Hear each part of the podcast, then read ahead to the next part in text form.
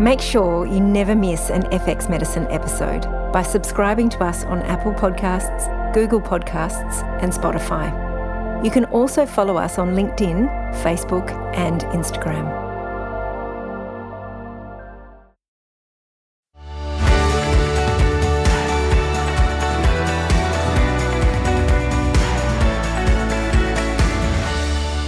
Welcome to FX Medicine, bringing you the latest in evidence based, integrative, functional, and complementary medicine. I'm Dr. Michelle Woolhouse. FX Medicine acknowledges the traditional custodians of country throughout Australia where we live and work and their connections to land, sea, and community. We pay our respects to the elders, past and present, and extend this respect to all Aboriginal and Torres Strait Islander people today. Today, we're going to explore the complex but very important syndrome called mast cell activation syndrome, or MCAS for short, and how by breaking it down into simple constructs can help us as practitioners navigate patients through this windy road back to health. We're also going to look at the whole systems approach to healing and by using basic principles that help us manage the overwhelm faced by both patients and practitioners alike. Joining us on the line today is Beth O'Hara. Beth is a US based functional naturopath and functional genetic analyst. She's a doctorate in naturopathy and has a master's in marriage and family therapy. After her own health journey and setbacks, she specialises in the genetic analysis, functional naturopathy, and emotional wellness for those experiencing MCAS. She's passionate about helping and teaching others to do the same. Welcome to FX Medicine, Beth, and thanks for being with us today. Thank you so much for having me on. And I think this will really be a, a significant game changer for some practitioners because, as we know, pre COVID population studies of mast cell activation syndrome showed it was affecting up to 17% of the general population. We suspect it's much higher because of the trigger, mast cell trigger that COVID is higher today. Mm. Oh, I'm excited to get into that. So, I'm going to start with a question I'm assuming you get asked a lot, which is what is MCAS and how does it present? And also why you became so interested in this space.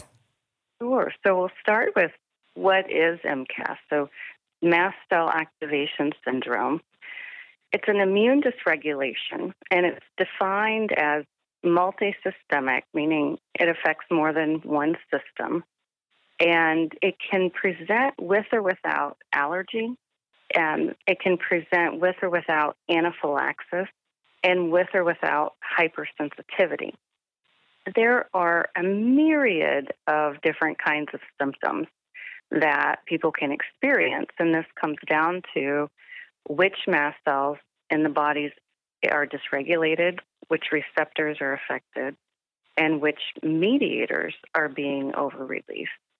So we know that the mast cells are in every tissue in our bodies except the retina. And then there are over 200 receptors on the mast cells for everything from various pathogens, uh, whether we're talking about Lyme bacteria, we're talking about Bartonella, or we're talking about Shigella or something like that. For viruses, whether it's COVID or flu or cold virus, Epstein Barr. For molds, for parasites, there are receptors for chemicals, for hormones, for stress and injury, for cytokine signaling from other immune cells. And we could spend the whole podcast just on those receptors. Yeah. and then it, with the mediators, people know about histamine, and that's very well known.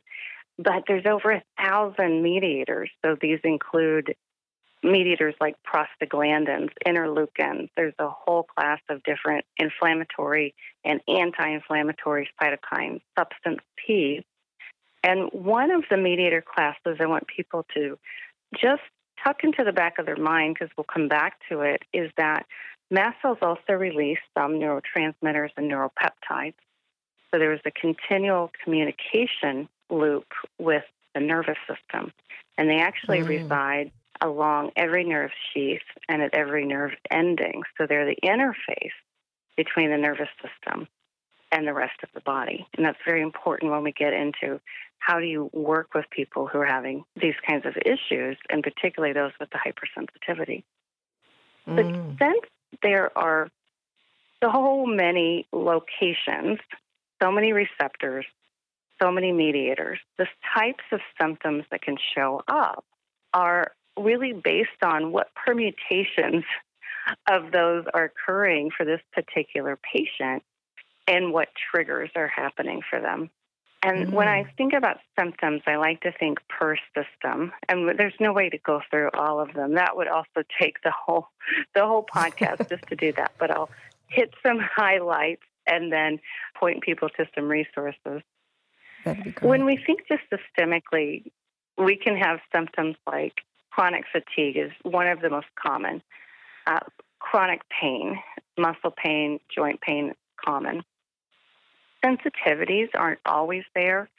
But if somebody has a lot of sensitivities, if they're the person who's holding their breath to try to get down the laundry aisle of the grocery store, or they're struggling with supplements and medications, and most of these things are triggering them, they're having food reactions. It's not a guarantee that it's mast cell activation syndrome, but it's a good clue to at least dig and find out.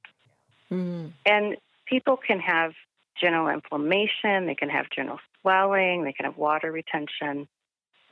In the musculoskeletal system, we talked about muscle and joint pain. They can have a bone pain, and mast cells are actually made in the bone marrow and then migrate out.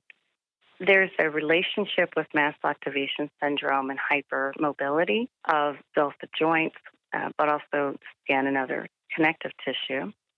Mm. Osteoporosis, osteopenia have been linked. And people won't have all of these symptoms, most likely. They'll have some combination of them. What you're telling us is gives us some clues because we often see patients with food sensitivities or chronic pain or fatigue or you know I'm thinking of a couple of patients at the moment that are really sensitive to supplements so it's it's a great way to kind of take those top end kind of symptoms and sort of see them as potential clues. Yes, and these are the patients who are going from specialist to specialist to specialist, and nobody can piece together the big picture. So they're these mm. often thought of as these mystery cases.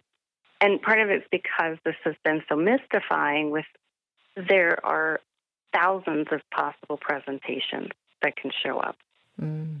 You know, if we think about the skin, if that's involved, we're going to see things like itching, flushing, hives, we can see um, burning, skin burning. We can see slow healing of the skin. Hair loss is actually quite common because of inflammation of the hair follicles and not being able to hold on to the root. Um, and then the autoimmune types of skin conditions like rosacea and psoriasis. You can also see eczema. There's some misinformation out there. It used to be thought that everyone with mast cell activation syndrome had to have skin symptoms. Now we know mm. that's not true, and there are people with with MCAS without the skin involvement. But I just wanted to put that out there for people. With the cardiovascular system, we might have chest pains that aren't heart attack related. We might have a rapid heartbeat or heart palpitations. You see a lot of GI symptoms, and this is very common. Anything from diarrhea or constipation, acid reflux, Trouble swallowing and throat tightness is common. Mouth burning, I see a good bit of. Um, irritable bowel syndrome, and all of the inflammatory bowel issues have been linked with mast cell activation syndrome. So we think about if there's chronic inflammation, there's a mast cell component there somewhere. With the brain and nervous system, brain fog super common, trouble with word recall, see a lot of headaches, see anxiety and depression and insomnia. Tinnitus is common. Just ear ringing is one of the most excruciating symptoms if people have that. May get numbness, tingling. Um, with the respiratory system, if that's involved, we get things like wheezing. We can have asthma, shortness of breath. A lot of postnasal drip is common, sinus congestion again, people may not have that system involved. So we always have to keep open to which systems are involved here. We can have irritation, redness around the eyes. Reproductive tract can be involved, and particularly things like endometriosis, painful menstruation. Hormone imbalances, the urinary tract inflammation in the urinary tract, bladder burning and pain is common in both men and women. And then anaphylactic reactions can occur. Not everyone has those. And eh, almost every form of autoimmunity that I've every form I've seen, there may be some that haven't been associated, but I'm pretty confident based on the mechanisms of the immune system that we'll eventually find that every autoimmunity is linked to mast cell activation syndrome. Ehlers-Danlos is closely related, and POT, postural orthostatic tachycardia, um, autism spectrum disorders are related, rheumatoid arthritis, Hashimoto's, multiple sclerosis, any of those, if there's autoimmunity or these kind of chronic inflammatory issues, we want to trace back and see are the mast cells dysregulated. Hmm. I mean, what you've just presented there is just enormous, and obviously having like thousands of receptors and nearly every system of the body, apart from the retina, you know, being involved.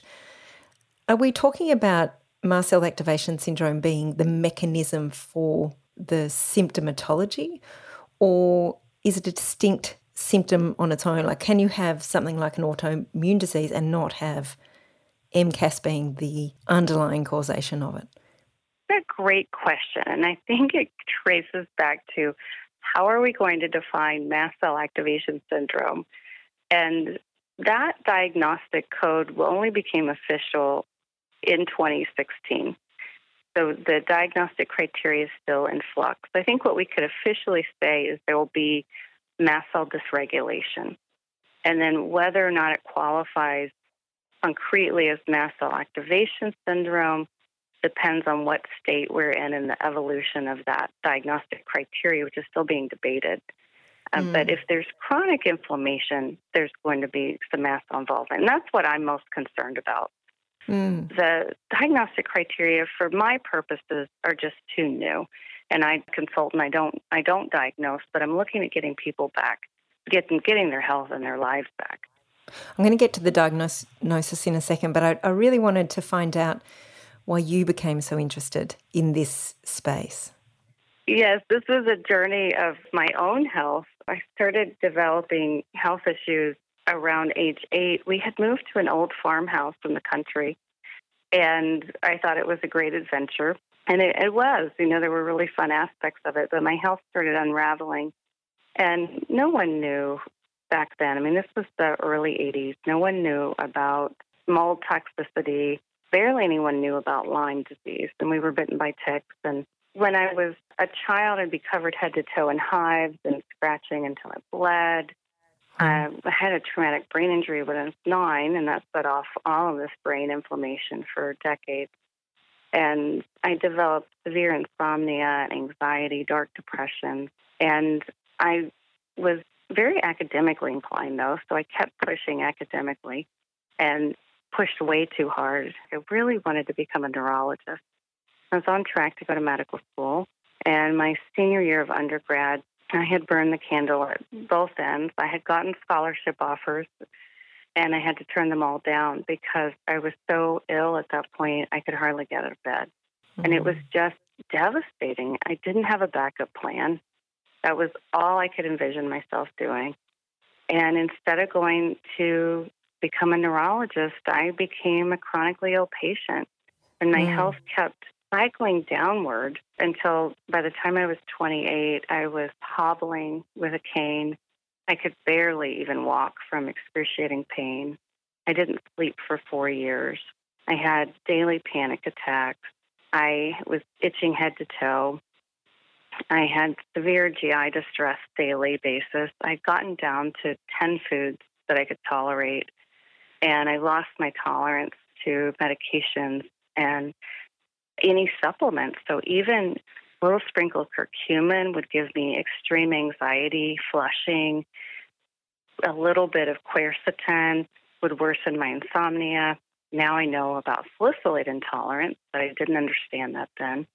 But mm. even GABA, just a little sprinkle of GABA would send me out of my skin Mm. And I totaled up at one point. I'd seen over 75 practitioners. Nobody knew what to do with me. And I exhausted traditional medicine, holistic medicine, functional medicine. We didn't have a word for mast cell activation syndrome back there.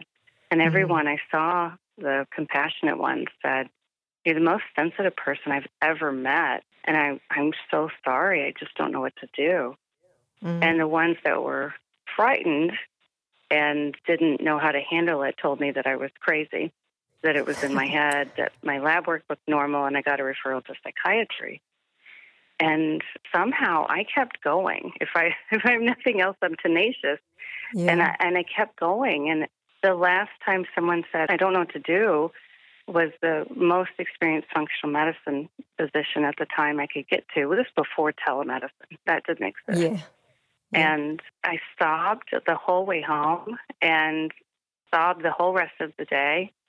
And I woke up the next morning and said to myself, Beth, what else are you going to do? You can lie here or die, or you can figure this out. And I had the pre med background. So any moment my brain would start to focus, even if all I could do was read two sentences of a research paper, that's what I would read and try to piece together what it was saying.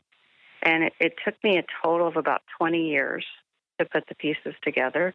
But I figured out the root triggers. Once I learned about mast cell activation syndrome, then I was off to the races because I had something to focus on. And it was mm. still in its research phases at that point.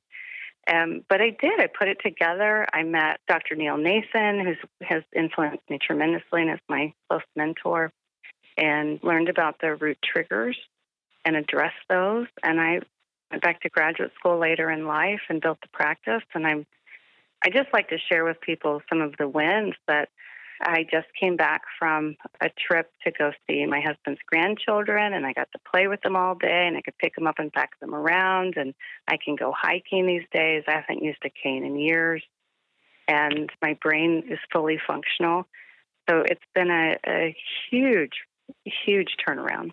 Yeah, mean, what an inspirational story. I mean, I think it it it really does give that deep merit when you've actually been the patient yourself. We talk about that quite commonly, but to build yourself up from really the end of the line, essentially, is what you've just described, and back up to being fully functioning, dropped the cane. It's one of those inspirational stories I think all all of us love to hear. So obviously, like you know MCAS from from the core, you know, or, or the way in which to kind of rebuild a body. So for you, how did you start after finding out that? Like, what were the first things that you did to turn to turn that around for yourself? Well, after running into a brick wall many, many times because I didn't know what I was doing, and it was mm. all experimentation. Eventually, what started turning things around was one, getting out of mold exposure. I didn't mm. even know that I'd been exposed most of my life, even after I had left home, and started working on my nervous system. Mm-hmm. That was what started turning it around so that I could start to tolerate things. And when I began to start supplements again, I started with extreme microdosing. And just to give people a sense of what this means, a lot of times I tell people, you know, you're going to start small with some sprinkles. And then they come back and you know, I review what they were doing and I'm like, well, how much did you actually take? And they'll say an eighth of a capsule. Like, no, no, no, because it, it'll backfire on the really sensitive people. Hmm. When I say sprinkles, I mean literally the equivalent of like three or four grains of sand, like yeah. a dusting. and yeah. I started with just the very first thing. I mean, it might have been a B vitamin because it was hmm. so long ago. I don't really remember. But I started single ingredients and I'm pretty sure I started with B vitamins because herbs I couldn't handle at the time, probably because of salicylate intolerance yeah. and the uh, extreme micro load that I had. But anything that could handle, I remember using B2. Now, it's not where I would start people today, but I would open the capsule, put this little dusting in water, and just do that for two months. And then I would oh, start with the months. next thing I thought I could layer in, like B1. I mm. put the tiniest little dose, dusting of B1 in with the B2. And over about four or five years, I built myself up to where I could do these little sprinkles of, I had about 30 different things, and I'd make myself this little sludge. every day, twice a day, and I could get that down. Now we have a whole method and a whole system of how to guide people through. Mm. And I call it the this first step, the stabilization phase. So we really start with stabilizing the nervous system, particularly the limbic and the vagal nerve. And we stabilize the mast cells. So, just going to stop you there, Beth. When you say stabilize the nervous system, because there's obviously so many things that can support that, what do you do to stabilize the nervous system? Like, how would you start with that? Yeah. So, I want to reach back towards the podcast you had on psychoneuroimmunology. Mm. And I was so excited to see that. That's what I did my master's research in. That's what I did my postgrad in too. It's my it's my passion. Oh, great! Well, we're going to mm. have fun here. Yeah. um, so, for people who aren't as familiar with this or they haven't listened to that podcast yet, I really want to encourage them to listen to that because it's essential in really, really understanding the mast cells and how they function.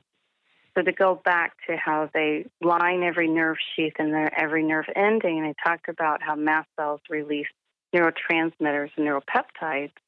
They also have receptors for neurotransmitters and neuropeptides. So truly is this constant communication feedback. And particularly for people who are not tolerating anything supplement wise. I mean, a lot of people can't handle anything orally. Their skin is a mess. They can't do patches or anything topical and they're not ready for the dosage of an IV. The nervous system is a way that we can enter and calm the mast cells down in an incredible way. And it's for, mm. especially for sensitive people, it's about at least 50% of their healing process. There are two important parts of the nervous system that we focus on the limbic system and the vagal nerve. And a lot of times people will tell me, well, I'm using the Calm app or Headspace app, or I'm listening to meditations on YouTube, or I'm doing yoga, breathing and meditation. And that's great, and definitely continue those.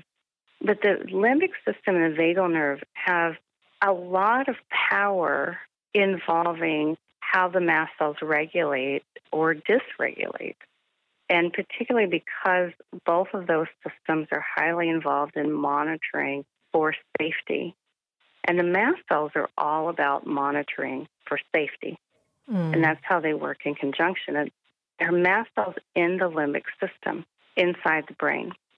And with the limbic system, particularly, it's very important to have a method where we are exercising, going from our fight or flight, anxious state, and the mental ruminating that we all do, and shifting that very deliberately and consciously into a deep state of calm and peace and safety.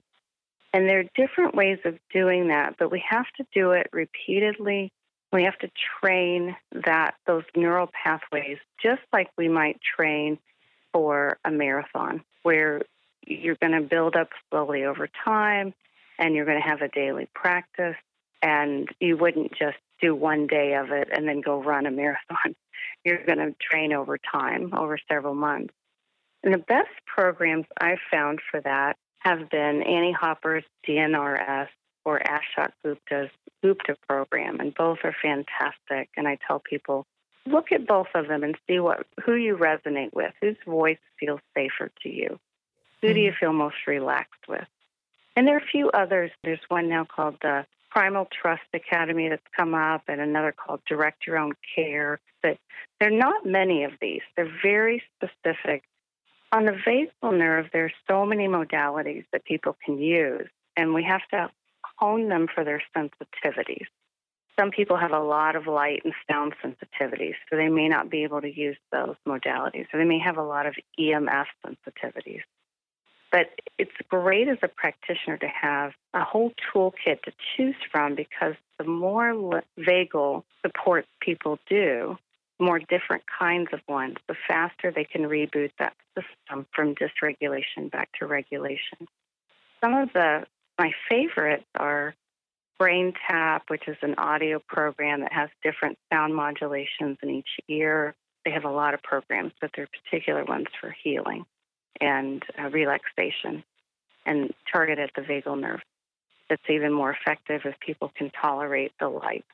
There's things like Alpha Stem. I actually just got to try this last night, and it's a mm. currency you put on on your earlobes, and it runs a particular frequency, and it's very calming, and it's oriented towards the vagal nerve. Mm. There are things good. like frequency specific microcurrent, and that's one you have to do with a practitioner. So when people have a physical location, um, that's a wonderful one to look into getting certified in because then you can bring people into your office and give them those kinds of treatments. Mm. There are other things like vagal acupressure that's helpful. There's another listening program that we use a lot in our clinic called Safe and Sound Protocol. It was mm. developed um, from Stephen Porges' polyvagal work, and those are just just a selection of some of the ones that are out there. It's brilliant to, to talk about that psychoneuroimmunology component of the treatment because I think that's often been missed over the treatment programs that we've kind of supported people through and understanding with that significant sensitivity that working with the body rather than working against the body. Because really, mast cell activation syndrome, a little bit like autoimmunity, is almost like the body fighting.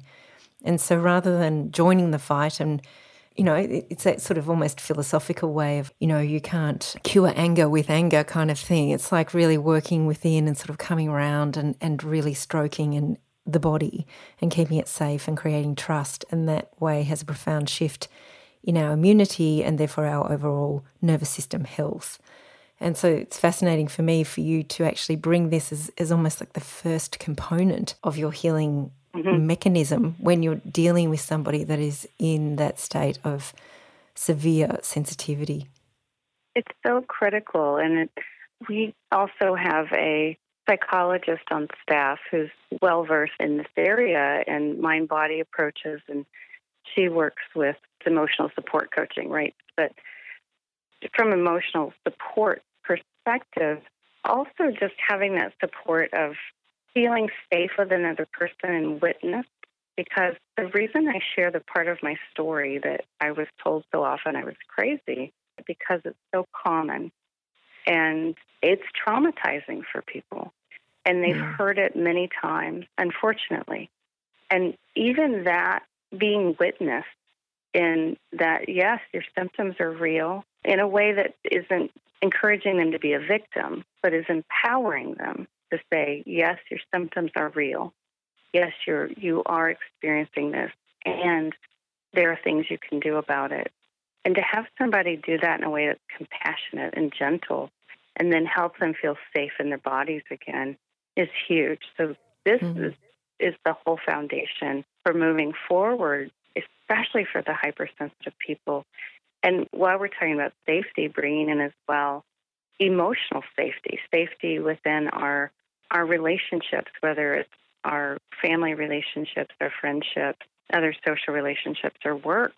It's amazing how many people with chronic illness are in relationship with somebody in some way that's disordered, and that's also not safe. So I've had times where people have gotten out of mold, they've done all of the stuff, but they they're not improving. And when we start digging, we start to realize oh, you're being emotionally abused on a regular basis. Mm. So I just want to open um, some of these pieces for practitioners dealing with the, the patients who were like I was. And there's all of these components to it. And if we start thinking outside of the box, outside of just, well, give them some quercetin or give them an H1 blocker or something like this, what are the actual triggers going on underneath and how do we help them navigate it? Because this is it's a lot of work to do what we're doing with what we're all doing with these really chronically ill patients. And it's interesting what you say too, because we're talking about emotional safety, you know, maybe in relationships, making maybe in the workplace, maybe in intimate partner relationships, but also you alluded to mold. So sometimes when the environment is unsafe as well, like you were nine years old, eight years old when you moved into a moldy environment. And and I think, you know, in my experience with some patients that have had an external parasite or um, bacteria or virus really impact their body over a long period of time, how unsafe they feel and how angry they feel mm-hmm. at that external um, stressor. And I just think that, you know, it's often with mast cell activation syndrome, you can see these multitude of causation factors. And so, what you're teaching us is to look at the whole. And by piecing together and accepting every single part of the pie and knowing kind of when to start and when to move is really the art of the practitioner and the patient relationship. That's absolutely it. Yeah. So I want to take you back to a few more practicalities because I know that you know you have an expertise in analyzing genetics and genetic sensitivity and you find that a really powerful important part of your practice. Tell me about some of the testing that you consider or that you find really helpful in which to confirm or embellish your thinking as a practitioner. First, I want to frame the genetics in terms of thinking about it as epigenetics. And when we have these underlying triggers that affect our genetic expression, like mycotoxins, like Lyme, or these other co infections, or metals, chemical toxins, stressors, all of these affect our genetic expression. The way I look at the genetics is that we'll have these weak points that once the genetic expression is affected will be highlighted. But also remembering that when the triggers are removed, it's amazing how the genetic expression can correct itself. And often these genetic variants are not a big deal. Hmm. And just a case in point, I'll use myself again. I have significant genetic variants on the heme pathway and had acute intermittent porphyria when I was really ill as well. And that those attacks happened repeatedly until I got out of the mold exposure and got partway down the detoxification and got some of this out and the, the Lyme handled and the co-infections handled. The only time I have any trouble with that pathway now is if I'm at elevation and low oxygen can be a trigger. And mm-hmm. I have I, I just increased my carbs slightly and I'm fine for somebody mm-hmm. had severe attacks historically. So that's just an example. And I, I see a lot of things turn around for people. The genetic testing that I use, I use Bob Miller's functional genomic analysis, and I find that his software for practitioners is quite comprehensive, and he has all kinds of ways of presenting the data and their biochemistry maps in there with the genes laid right in there. That's very powerful. Mm. Some of the SNPs that I look at, some of my top ones are the ones for histamine, the ABP1, AOC1 genes for diamine oxidase, which is different, by the way, than the DAO gene, and that gets mixed up sometimes online. The DAO gene is for diamino oxidase, not diamine oxidase. So for mm. DAO, diamine oxidase, it's AOC1 or ABP1. Uh, the HNMT genes, the um, histamine receptor genes, I find really helpful, and the ones other some of the others involved in histamine breakdown. So these are going to be the glucuronidation gene, UGT1A1. There's CYP21A2 that has to do with converting progesterone to cortisol. Um, that's mast cell stabilizing. Let me come back to histamine for a second, though. Yeah. The, the HDC gene is the helpful one. And uh, that one has to do with converting histidine to histamine. MAO genes break down histamine. Acetylation genes, NAT1 and 2, break down histamine. On the mast cell side, I look at the KIT genes. I like to look at IL 6 and IL 13, those interleukins those are some of the, the top ones that I like to touch on. And then anything that's inflammatory can impact. You know, if we have iron dysregulation issues, if we have issues with copper transport to where copper is accumulating, which is really common in this population, we have issues with glutathione. Oh, I want to touch on one other, which is SIRT2, S I R T 2. And SIRT2 is the signaler, and it signals to inflammasome production. One mm. of the really mm. interesting things about SIRT2 is that you can modulate that with resveratrol. Mm. You can also modulate it with bicarbonate. And one of my first entry points for really sensitive people is actually if they have low blood pressure, use baking soda Mm. It's pretty for cheap. that inflammasome modulation. Mm. So all of those genetics, I mean, for a, for a new practitioner, that sounds quite complicated. But is there particular pathology tests that you can use? But even the standard tests, like looking at the full blood examination, looking at uh, zinc and copper levels, looking at urinary and, and liver function tests. Is there other pathology tests that can highlight some of these issues? Why, Inflammatory why don't we talk about the ones that are diagnostic for mast cell activation syndrome, and then I'll talk about what I find to be most useful. Okay, great. In the current diagnostic criteria, there are 10 markers that are mast cell mediators, and one of the 10 has to be elevated. These are tryptase, chromogranin A, prostaglandin D2, plasma histamine, urinary N-methylhistamine or urine histamine, plasma heparin, and then you can also measure prostaglandin D2 and prostaglandin F2 and leukotriene E4 in the urine. The challenge with those is that all of those samples have to be kept chilled until processing, and they have to be cold centrifuged processed, which most labs, at least in the States, don't have. I don't know about Australia.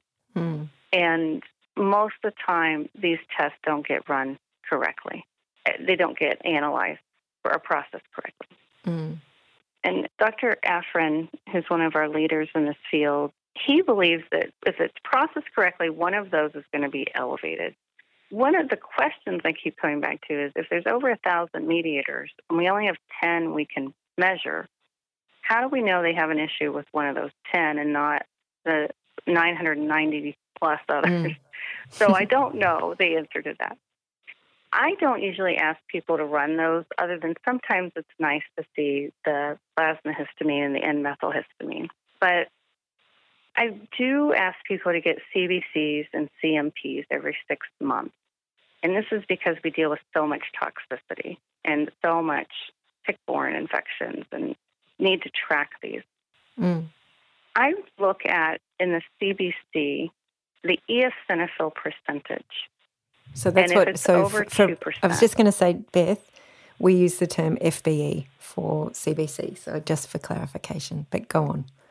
Okay, thank you. So I look at the eosinophil percentage. The eosinophils, there's two other cells besides mast cells that make histamine, eosinophils and basophils. Mm. If those eosinophils are over 2%, then that can be a good case for using ketotifen or rupatadine. And those are both anti eosinophilic as well as have other mast cell stabilizing properties. So that's one for people to keep an eye on. And then why are the eosinophils elevated? With the CMP, is that the right term Mm. for Australia? Oh, okay. Yeah. UNEs and LFTs. Okay. So with your UNEs and your LFTs, generally I see kidney markers stay in a good range in the population I see. And I can only Mm. speak to that population. But we really watch those liver enzymes because, again, there's so much toxicity in people who are really chronically ill and make sure they're getting liver support if they need it. There's a few other blood tests I ask people to get routinely. Vitamin D, 25OH. Vitamin D is mast cell stabilizing. Mm. And in the mast cell population, we want that. Now we're going to get into trouble with units of measurement, but in the units of measurement we use here, we want it between 60 and 100. I think it's the same. Then, okay, then the iron markers.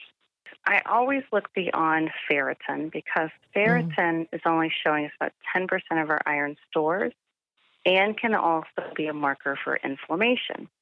Mm. Just because ferritin's low, I've seen a ferritin at six or seven, and the red blood cells were fine. So always going to look at those red blood cell markers to see if they're trending low, and then also look at your total iron, your iron binding capacity, the percent iron saturation, transferrin. Mm. And it's not uncommon to see people dealing with mold toxicity and tick-borne infections and mast cell activation syndrome to tip into a true iron deficient anemia. This is why you really want to make sure because if their iron is fine and their red blood cells are fine, but their ferritin is three or four, that may be high, high inflammation. And if you give that person iron, that iron will be inflammatory and can worsen the inflammation state. But if their red blood cell markers are low, and we're talking about their hemoglobin, their hematocrit, MCH, those markers, mm-hmm. then if they don't get the iron, they're going to be in trouble. And our immune cells re- rely on iron to function properly. So that's another pearl I can share with people. So, looking at those markers, I mean, if we identify a very sensitive patient, you know, and whether they're expressing that through their nervous system, through their immune system, through chronic pain pathways, fatigue, etc. And then going about and using things like psychoneuroimmunological tools, mind body medicine essentially, so vagal tone stimulation or support and limbic system support and and overall, I guess, empathy from a practitioner to to know that to go slow is really important, to look at all of the underlying principles of health and well-being. So the healthier the body, the more able that the mast cells can stabilize.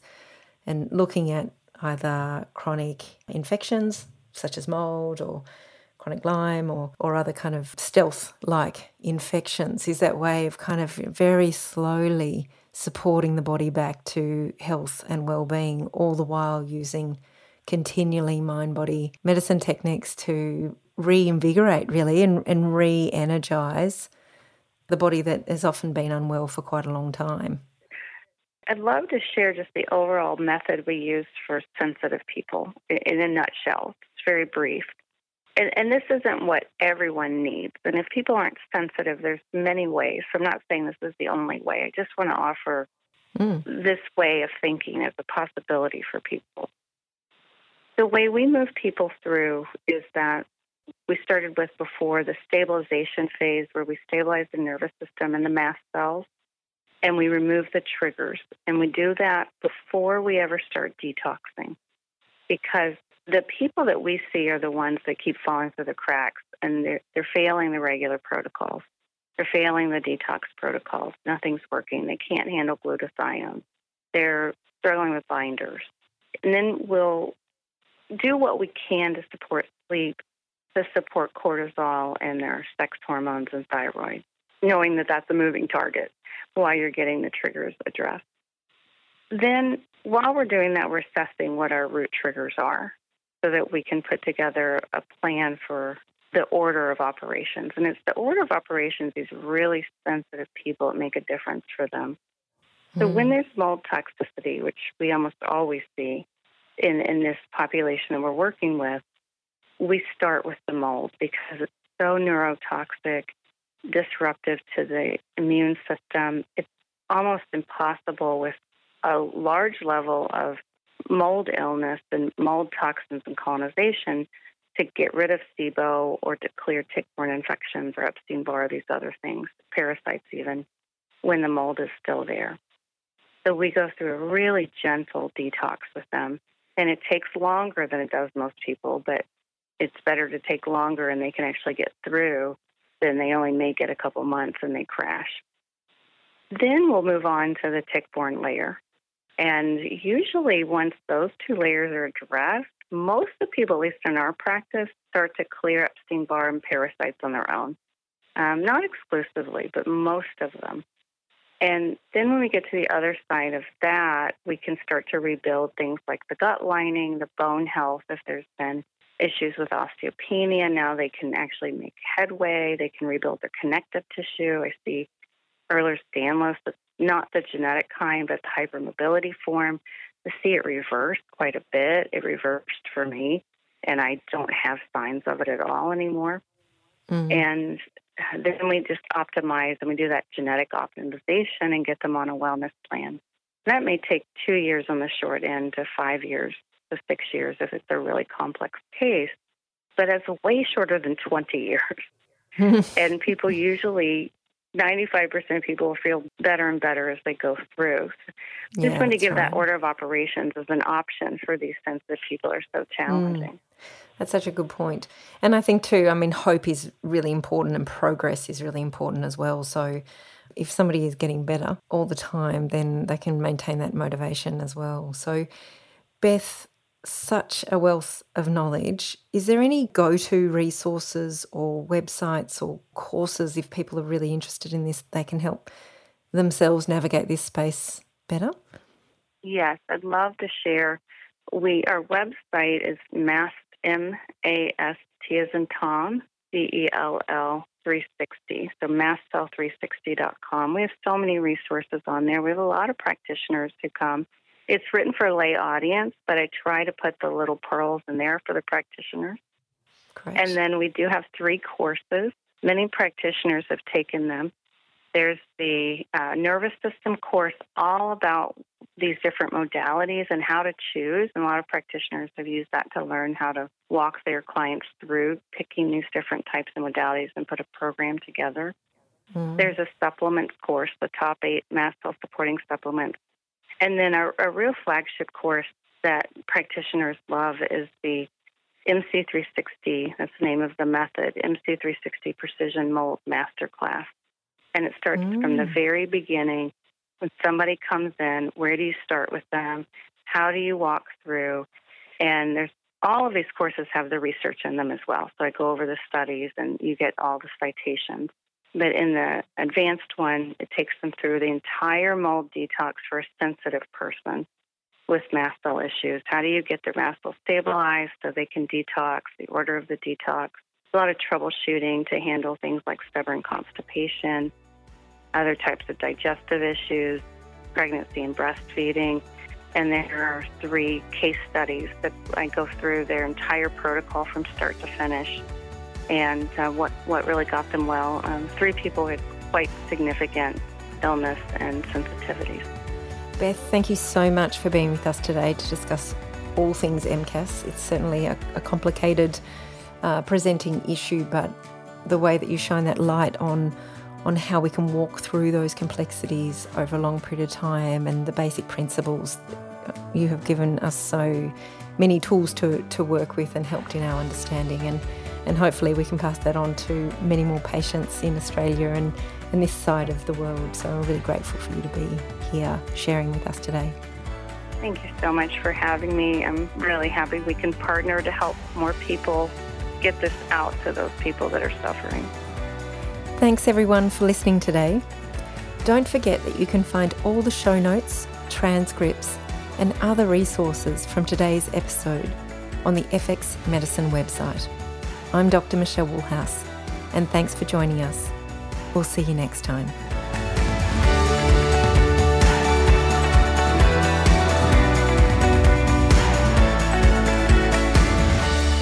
This podcast is intended as healthcare practitioner education only, and it is not a substitute for medical advice, diagnosis, or treatment.